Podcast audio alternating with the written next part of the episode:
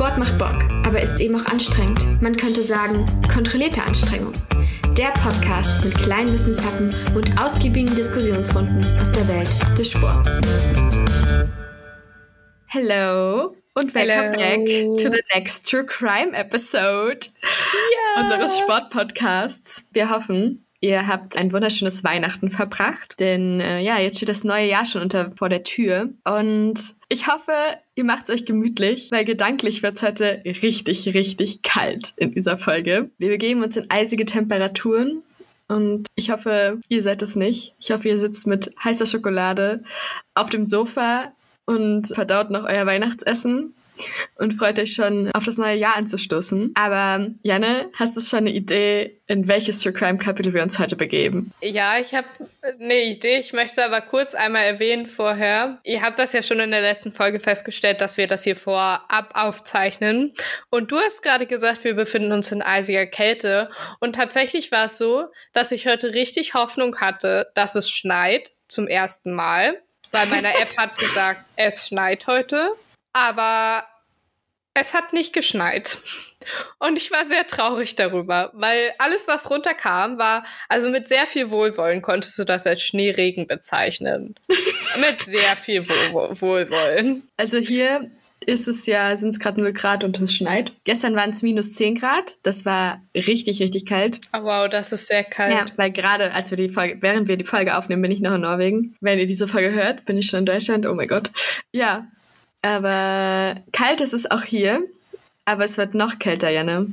Wo ist es wir, noch kälter? Wir gehen, wir gehen zurück, zurück auf den Mount Everest. Ja, weil Ja. ich muss sagen, ich fand es so cool, wie sehr dich das aufgeregt hat, das Thema. Darf ich kurz Und- vorab, darf ich kurz vorab eine Theorie äußern? Hau raus. Ich glaube, der Mount Everest ist eigentlich der perfekte Ort für einen Mord. Ja, pass auf, weil das wird ja nicht wirklich aufgeklärt da oben. Korrekt. Ich meine, da kommt ja nicht die Mount Everest Polizei an und sagt, ja, äh, das untersuchen wir jetzt mal. nope. Sondern das ist ja optimal eigentlich, um Leute loszuwerden.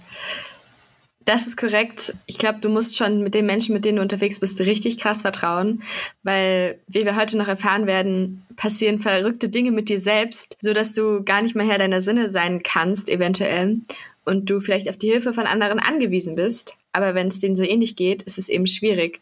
Deswegen, Ja, und wenn die dich umbringen wollen, dann ist es noch schwieriger. das ist äh, wohl wahr.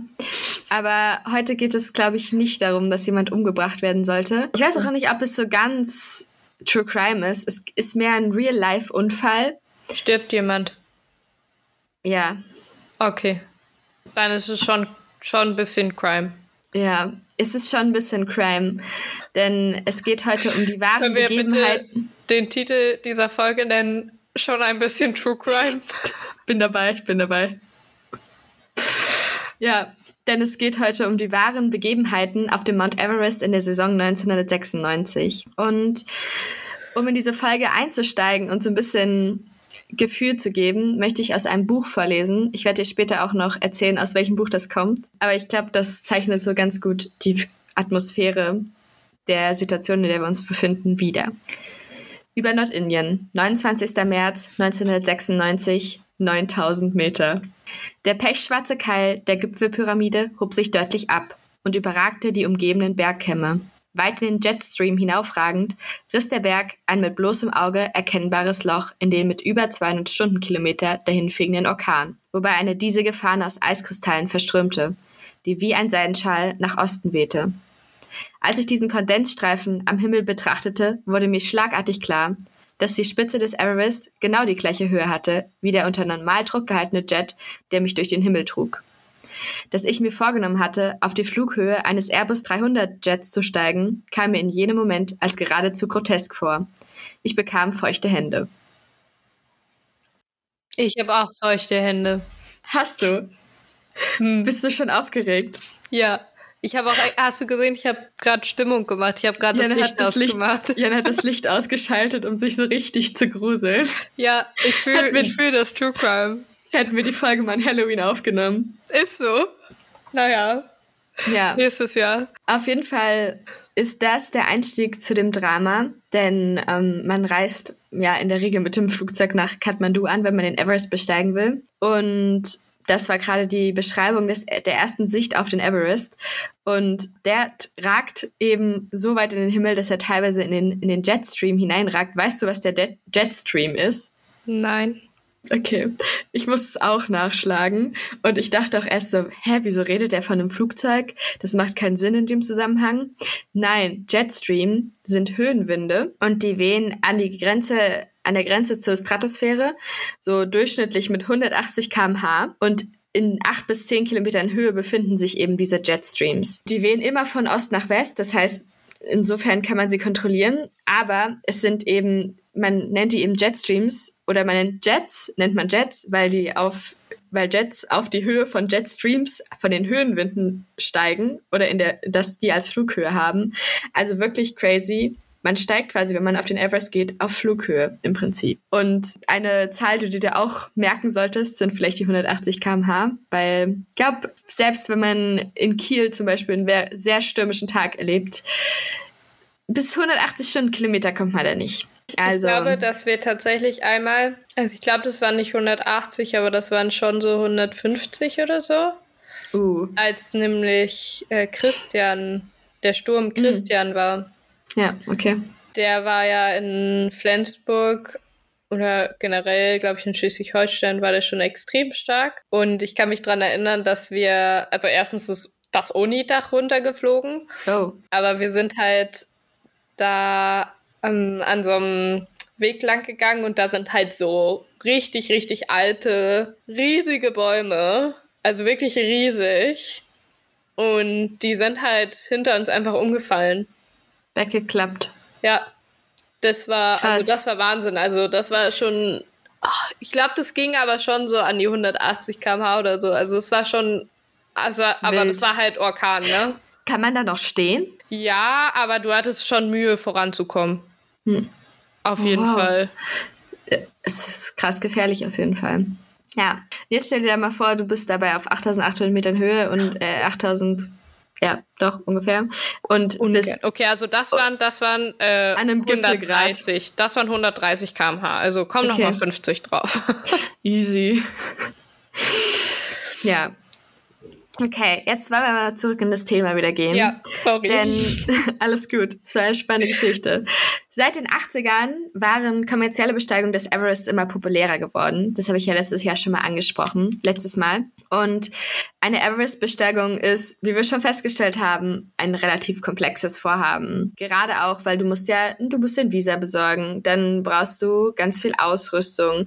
Du musst auch, äh, wenn du dann da bist, musst du eben erstmal anreisen ins Basislager. Dann brauchst brauchst du Sherpas zur Hilfe und du brauchst Sauerstoff für auf den Berg. Also es ist viel Logistik und viel Organisation dahinter. Und durch diese gebuchten Expeditionen konnten auch recht unerfahrene BergsteigerInnen teilnehmen und den Everest besteigen. Kurze Frage, weißt du, was Sherpas sind? Nein. Okay. Sherpas sind nepalesische HilfsbergführerInnen, die quasi so ein bisschen wie Bedienstete agieren und zum Beispiel die Routen vorher, ähm, vorher vorlegen zu den ganzen Camps, zu den Gipfeln, weil man muss zum Beispiel die Route, die man läuft, die muss mit Fixseilen gespannt werden teilweise und auch ganz wild. Man muss die teilweise mit Leitern bespannen und diese Leitern werden teilweise dann einfach noch zusammengeknotet, so mit Seil und dann werden die einfach über Gletscherspalten gelegt. Also crazy shit. Und das erleben, erledigen zum Beispiel Sherpas, die tragen dann auch Sauerstoffflaschen, die füllen die Camps oben alle auf, die kochen, ähm, kochen im Basislager. Also sind so ein bisschen Jungs für alles quasi. Und die leben eben quasi, oder Nepal lebt auch zum großen Teil davon, von diesem Tourismus eben, weil die Sherpas dafür eben sehr gut bezahlt werden. Also, wenn du also den Everest besteigen würdest, die Kundin. Was ich niemals tun werde. Okay, wir reden nicht, wir reden nicht von in was wäre wenn, sondern wir reden ich einfach mal generell. Die ganze Zeit, ich glaube, ich wäre halt einfach so tollpatschig, dass ich nach drei Metern in irgendeine Gletscherspalte fallen würde und einfach tot. Das war's dann halt so. Ja. ja, das muss man, man muss auch mit üben, mit seiner Ausrüstung klarzukommen. Naja, auf jeden Fall, wenn man so eine Everest-Besteigung angeht, dann reist man eben nach Kathmandu an und dann geht es, wie gesagt, in mehreren Etappen in das Basislager. Und die Standardroute um den Everest zu besteigen, ist über den, ist die Südroute, also über den Südgrat quasi. Und die gilt als weniger gefährlich, da man weniger Weg zurücklegen muss. Das heißt, man ist auch kürzer in der sogenannten Todeszone, also sprich über 7500 Metern. Und du hast ja letztens schon mal gefragt, wie lang man braucht, um vom Basislager in, auf den Gipfel zu bekommen. Und das sind so zwischen vier und sechs Tagen. Also wenn du die Südroute gehst, kannst du es in vier Tagen schaffen, weil du eben dann in vier Höhencamps ja eben äh, gehen kannst. Die sind ungefähr 600 Höhenmeter auseinander und man erarbeitet sich quasi nach und nach diese Höhenlager. Man nimmt nämlich oder nimmt, unternimmt nämlich, wenn man im Basislager ankommt, immer mal wieder Akklimatisierungstouren in die anderen Höhenlager, um zum einen die Route zu üben, aber auch mit der Höhe klarkommen zu können und die Fitness auch zu testen. Und die Sherpas bereiten dann quasi eben diese Höhenlager vor, die bringen da Zelte hoch, Schlafsäcke, Lebensmittel. Weißt du, wie ich mir so ein, also wie ich mir das vorstellen kann, wie so ein Lager aussieht? Das sind einfach Zelte. Das sind einfach Zelte. Die, du hast dann, glaube ich, sogar eigene Zelte. Und genau, im Basislager gibt es dann auch auf jeden Fall so Aufenthaltszelte, wo man dann, wo gekocht wird und gegessen wird. Und sonst sind es halt einfach ganz normale, stinknormale Zelte, wo du halt dann auch sehr dicke Schlafsäcke drin hast und so. Krass, weil ich finde, Camp hört sich immer so, wenn du sagst so Basiscamp, Höhencamp, das hört sich immer so fast gemütlich an irgendwie. Wie so ein Ferienressort. Ja, wie so eine kleine, so eine kleine, so ein Mini-Dörfchen, weißt du? Ist es mit Sicherheit auch, aber es gibt keine fließend Wasser oder sowas, kein ja, Strom. Okay. Also okay. es ist, ich obwohl Strom vielleicht, ich weiß es nicht. Aber in den Basiscamps auch schon nicht mehr? Ich weiß, also theoretisch müsste es da zumindest Strom geben. Ich habe keine Ahnung. Okay. Aber in den also, Höhencamps bestimmt nicht. Nein, auf keinen Fall. Ja, okay. ähm, Krass. Ja, aber ich glaube, es ist jetzt auch, ich glaube, wenn du so weit oben bist, ist es auch nicht mehr so, kannst du auch nicht mehr so viel am Handy rumhängen, allein weil du dir die Finger abfrierst, wenn du zu viel am Handy klipperst. Wahrscheinlich, ja. Naja, auf jeden Fall, was war los im Jahr 1996? In dem Jahr wollen wir uns konzentrieren auf zwei Expeditionen, zwei kommerzielle Expeditionen, die in das Unglück hauptsächlich verwickelt waren. Und beide waren auf dem Basislager von der Südseite aus unterwegs. Es gibt nämlich auch noch eine Nordroute, aber die ähm, klammern wir heute so ein bisschen aus. Und zum einen war das Rob Halls Adventure Consultants und Scott Fishers Mountain Madness. Rob Hall und Scott Fisher, das waren die HauptbergführerInnen ihrer jeweiligen Truppen quasi. Und die warben quasi Leute an, die sie, die, von denen sie bezahlt wurden, dass sie die auf den Berg bringen. Es gibt aber bis heute, glaube ich, keine Garantie dafür, dass man den Gipfel erreicht. Also wenn du so eine Everest-Besteigung buchst, dann gibt es keine Garantie, den Gipfel zu erreichen. Aber die tun halt alles, damit es möglich ist. Und gerade auch in Rob Halls Team waren einige BergsteigerInnen, die zwar Erfahrung hatten, aber auch nicht so wirklich krasse Erfahrung. Also die haben also quasi so, so ein bisschen Hände gehalten. Nein, mehr Erfahrung als wir.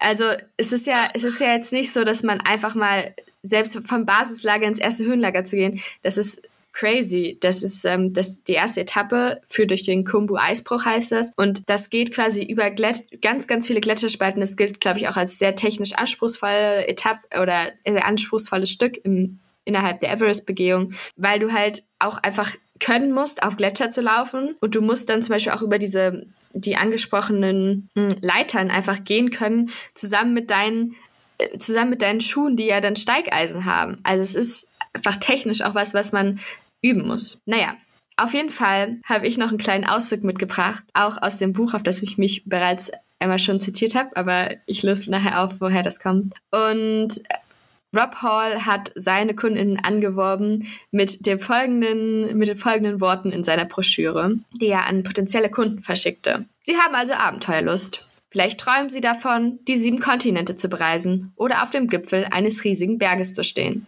Die meisten trauen sich ihr Leben lang nicht, ihren Träumen zu folgen.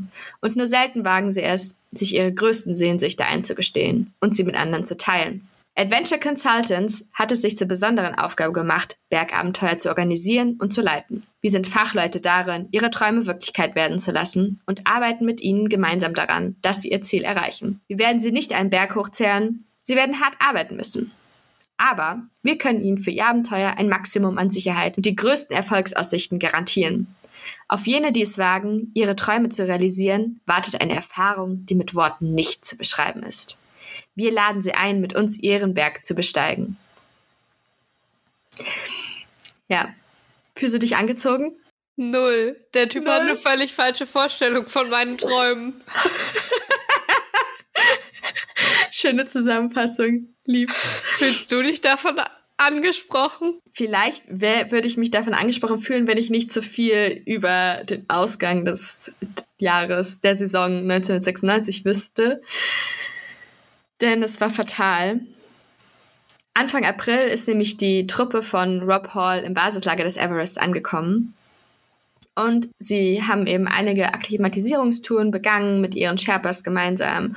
Und das lief auch alles soweit ganz okay ab. Die üblichen Wehwehchen, dass jeder mal ähm, Magen-Darm-Verirrung hatte und ein bisschen Höhenkrankheit waren eben dabei. Aber das ist, ja, ist halt üblich, sag ich mal. Und am 6. Mai um 4.30 Uhr brachen sie aus dem Basislager zu dem Gipfelversuch auf. Zum Team von Rob Hall gehörten inklusive ihm drei Bergführer, alles Männer. Und dann gab es acht KundInnen, davon war eine Frau. Und vier Sherpas, die schlussendlich dann auf den Everest mitstiegen, aber sie hatten noch zwei andere Sherpas, die auch im Camp bis zum Camp 4 aufstie aufstiegen. Um das einzuordnen, Heute kommt pro Bergsteigerin ein Sherpa. Also es gibt quasi eine 1 zu 1 Betreuung. Damals war es halt eine entweder 2 zu 1 beziehungsweise ja, ähm, 6 zu 8 Betreuung. Und genau, außerdem gehörten zu Rob Halls Team noch zwei Frauen, die im Basislager waren, eine Ärztin und eine Leiterin des Basislagers, die so ein bisschen ja, Verwaltung quasi gemacht hat, Koordination. Und unter den KundInnen von Rob Hall war ein Journalist, John Krakauer vom Outdoor-Magazin Outside. Und der sollte einen Bericht über die Kommerzialisierung des Everest schreiben und versprach Hall dagegen ja, wichtige Werbeflächen im Magazin. Und das, die Zitate, die ich bereits vorgelesen habe, stammen aus einem Buch von John Krakauer, das er im Anschluss an die Everest-Besteigung geschrieben hat, denn es gab so viel zu erzählen, dass es nicht alles in einen Artikel gepasst hat. Ich meine, das heißt, dass er schon mal heil wieder runtergekommen ist. Ja, den Spoiler, den gönne ich dir. Ich dachte, die gehen jetzt alle hops. Nicht alle, aber es waren viele dabei. Auf jeden Fall kostete die, die Besteigung bei Hall etwa 65.000 Dollar pro Kopf. Du musstest aber zusätzlich noch Ausrüstung und den Flug nach Nepal bezahlen. Also war eine kostspielige Angelegenheit. Krass. Also ich verstehe das noch immer nicht, dass Menschen so viel Geld bezahlen, so viele Urlaubstage opfern. Ja. Dafür für die Wahrscheinlichkeit, dass sie draufgehen. Ja, und ich viele sind nicht. auch, viele zum Beispiel auch in dem Jahr sind eben schon zum dritten Mal dort angereist oder so. Das ist halt auch gang Krass. und gäbe, dass man ja halt und die öfter haben jedes Mal muss. wieder die 65.000 bezahlt. Naja, denke ich mal. Also ich glaube, die Preise schwanken Boah. tatsächlich auch. Aber ja, klar, muss Krass. Okay, okay. Auf jeden Fall hatte es die Truppe von Rob Hall dann bis ins Camp 4 geschafft und es war im Vorhinein schon alles ein bisschen kompliziert, weil das mit dem Wetter nicht so ganz einzuschätzen war. Und dann schien es aber doch so, als wäre quasi ein gutes Wetterfenster und um Mitternacht vom 9. auf den 10. Mai brach die Expedition vom Hochlager 4 aus auf. Also 12 Uhr nachts ging es los.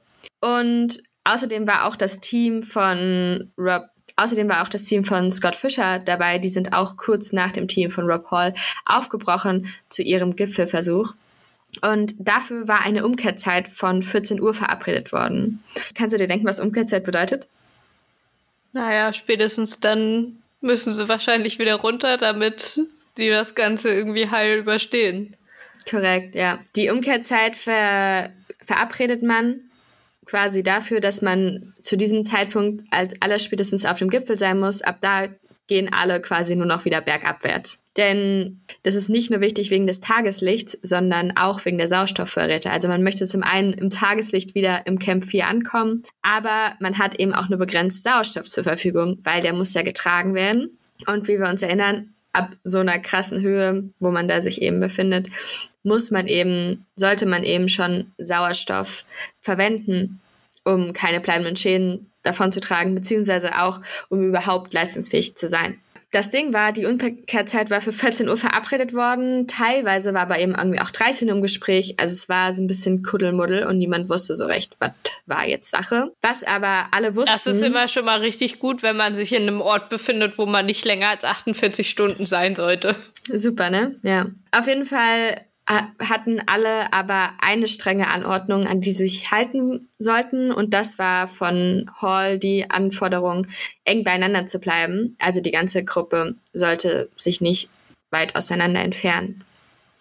Allerdings wurde das den anderen dann zum Verhängnis, denn wie ich ja schon angesprochen habe, die Gruppe hatte unterschiedliche Leistungsfähigkeiten, weil die Schnelleren dann immer wieder viel langsameren warten mussten. Und das führte dann eben zu Zeitverlust, was natürlich, wie man sich denken kann, total kräftezehrend ist. Und Sauerstoff wurde zusätzlich verschwendet. Und natürlich kühlt man eben auch aus, wenn man auf andere wartet, weil man bewegt sich ja nicht. Und außerdem waren die dann ja auch teilweise, die sind ja um 12 Uhr los, waren die teilweise in der Nacht unterwegs, dann ist es dunkel, dann kühlst du noch eher aus. Also es ist schon wild. Und auch gerade eine Sache, die ich auch am Anfang schon mal angesprochen hatte, diese verschiedene Leistungsfähigkeit führt eben dazu, dass die Kunden, die weniger erfahren waren, sich teils so stark auf die Bergführer bzw. die Sherpas verließen. Auf jeden Fall war es dann alles doch halbwegs okay und das Wetter war nicht schlecht und der erste, der an dem Tag den Gipfel erreichte, war um 13.07 Uhr der Bergführer Anatoly Burkjewew und der war aus dem Mountain Madness Team von Scott Fisher. Und kurz darauf folgte ihm der Journalist John Krakauer um 13.17 Uhr und die durften ja den Gipfel des Mount Everest erreichen. Und es ist tatsächlich auch ironischerweise ist der Gipfel des Mount Everest nichts, wo du dich lange aufhältst. Die sind also quasi direkt wieder umgekehrt. Und nach und nach sind dann eben andere auch aus den, aus den Teams eingetrudelt, haben den Gipfel erreicht. Und es sind tatsächlich aus Rob Halls Team schon vorher auch zwei umgekehrt, die sich an dem Tag äh, nicht wohlgefühlt haben oder auch dann unten weiter unten warten sollten. Aber Rob Hall kam um ungefähr 14 Uhr auf den Gipfel an und er wartete noch auf seinen Kunden Doug Hansen und er wartete bis 16 Uhr. Also zwei Stunden länger als die vereinbarte Umkehrzeit. Das Ding war, dass Doug Hansen, ja, das schlägt die Hände beim Kopf zusammen. ich habe Angst. Hast du Angst? Darfst du auch. Auf jeden Fall, Doug Hansen war bei, schon bei dem, in der zweiten Saison, dass er den Gipfel erreichen wollte und deswegen war es ihn, für ihn eben sehr viel wert, weil er eben auch nicht so reich war und viele Opfer bringen musste, um sich das Geld zu erwirtschaften für die Gipfelbesteigung. Aber es wurde den beiden zu Verhängnis, denn in den zwei Stunden ist viel geschehen. Es ist nämlich ein Gewitter aufgezogen. Während es auf dem Gipfel noch schön war, war ein paar Met 100 Meter weiter unten bereits ein Blizzard angekommen. Und in dem war es, gab es kaum noch Sicht und außerdem brachte der noch starke Winde mit sich. Und das Ganze wurde dann alles, führte dann alles zu einer Downward Spiral. Es gab äh, die, auf, natürlich war kaum Sicht, also es war schweres Vorankommen und viel Orientierung von den Absteigenden erfordert. Außerdem waren natürlich alle auch schon erschöpft, weil so ein Aufstieg ist ja anstrengend. Man hat wahrscheinlich auch schon Sauerstoffmangel, weil die Vorräte gehen zur Neige. Es ist kalt. Wahrscheinlich gibt es auch Flüssigkeitsmangel und das Ganze macht einem alles nicht mehr so ganz klar im Kopf. Es kann dann nämlich zu kognitiven Einschränkungen, zur sogenannten Höhlenpsychose kommen. Und Erfrierungen und Lungen- und Hirnödem sind natürlich auch möglich. Ja, es gab dann tatsächlich eine Gruppe, die es schaffte, auf den Südzettel zu kommen, auch kurz vor dem rettenden Lager. Aber die Sicht war so schlecht, dass sie zum Beispiel das Lager nicht fanden. Das war hauptsächlich eine Gruppe aus ähm, ja, Scott Fishers Team. Und nach und nach konnte dann ähm, ja, der Bergführer André Burkjewew die Menschen teilweise ins Lager führen. Der Journalist John Krakauer schaffte es gerade so ins Höhenlager. Und Teilweise mussten aber, also John Krakauer schafft es aus eigener Kraft ins Höhenlager 4 und es mussten eben aber auch Menschen zurückgelassen werden. Die einzige Frau aus Halls Team, die Japanerin Yasuko Namba, war, die hielt man für tot, als man sie auf dem Südzettel fand. Und ein weiterer, ein weiterer aus dem Team von Rob Hall, Beck Weathers, den hielt man ebenfalls für tot. Während Yasuko Namba es aber war, war er es nicht. Ähm, Beck hatte Sichtprobleme und ist schon deswegen nicht mehr ganz mit auf den Gipfel gestiegen durch den Druck es haben sich dann, hat sich seine Sicht eben total verschlechtert und man wollte ihn nicht mehr so richtig zurück ins Lager führen und dann dachte man eben, wie gesagt, dass er tot sei. Und wie aus, wie ein Wunder ist er am Tag darauf, am Tag nach dem Unglück, aus eigener Kraft ins Lager gefallen. Und seine Bergung war dann auch spektakulär, weil er musste dann eben noch weiter absteigen bis ins Höhenlager 1, weil, Fun Fact, Hubschrauber können nicht können dich nicht aus diesen Höhen retten, weil durch den geringen Luftwiderstand oder so keine Rotorenblätter mehr rotieren können. Und in einer halsbrecherischen Aktion haben sie ihn dann aber eben aus dem Höhenlager 1 ausgeflogen. Und er hat eben Finger und ich glaube auch seine Hand verloren und seine Nase auf jeden Fall, ein Teil der Nase. Also er hat so eine krasse Erfrierung erlitten, dass er ja eben teilweise äh, Gliedmaßen verloren hat. Es gibt allerdings noch ein Schicksal, was besonders dramatisch noch war. Weißt du, wer noch auf dem Berg ist? Naja, der eine Rob, Rob und sein, sein Dude. Ja, Rob und Doug.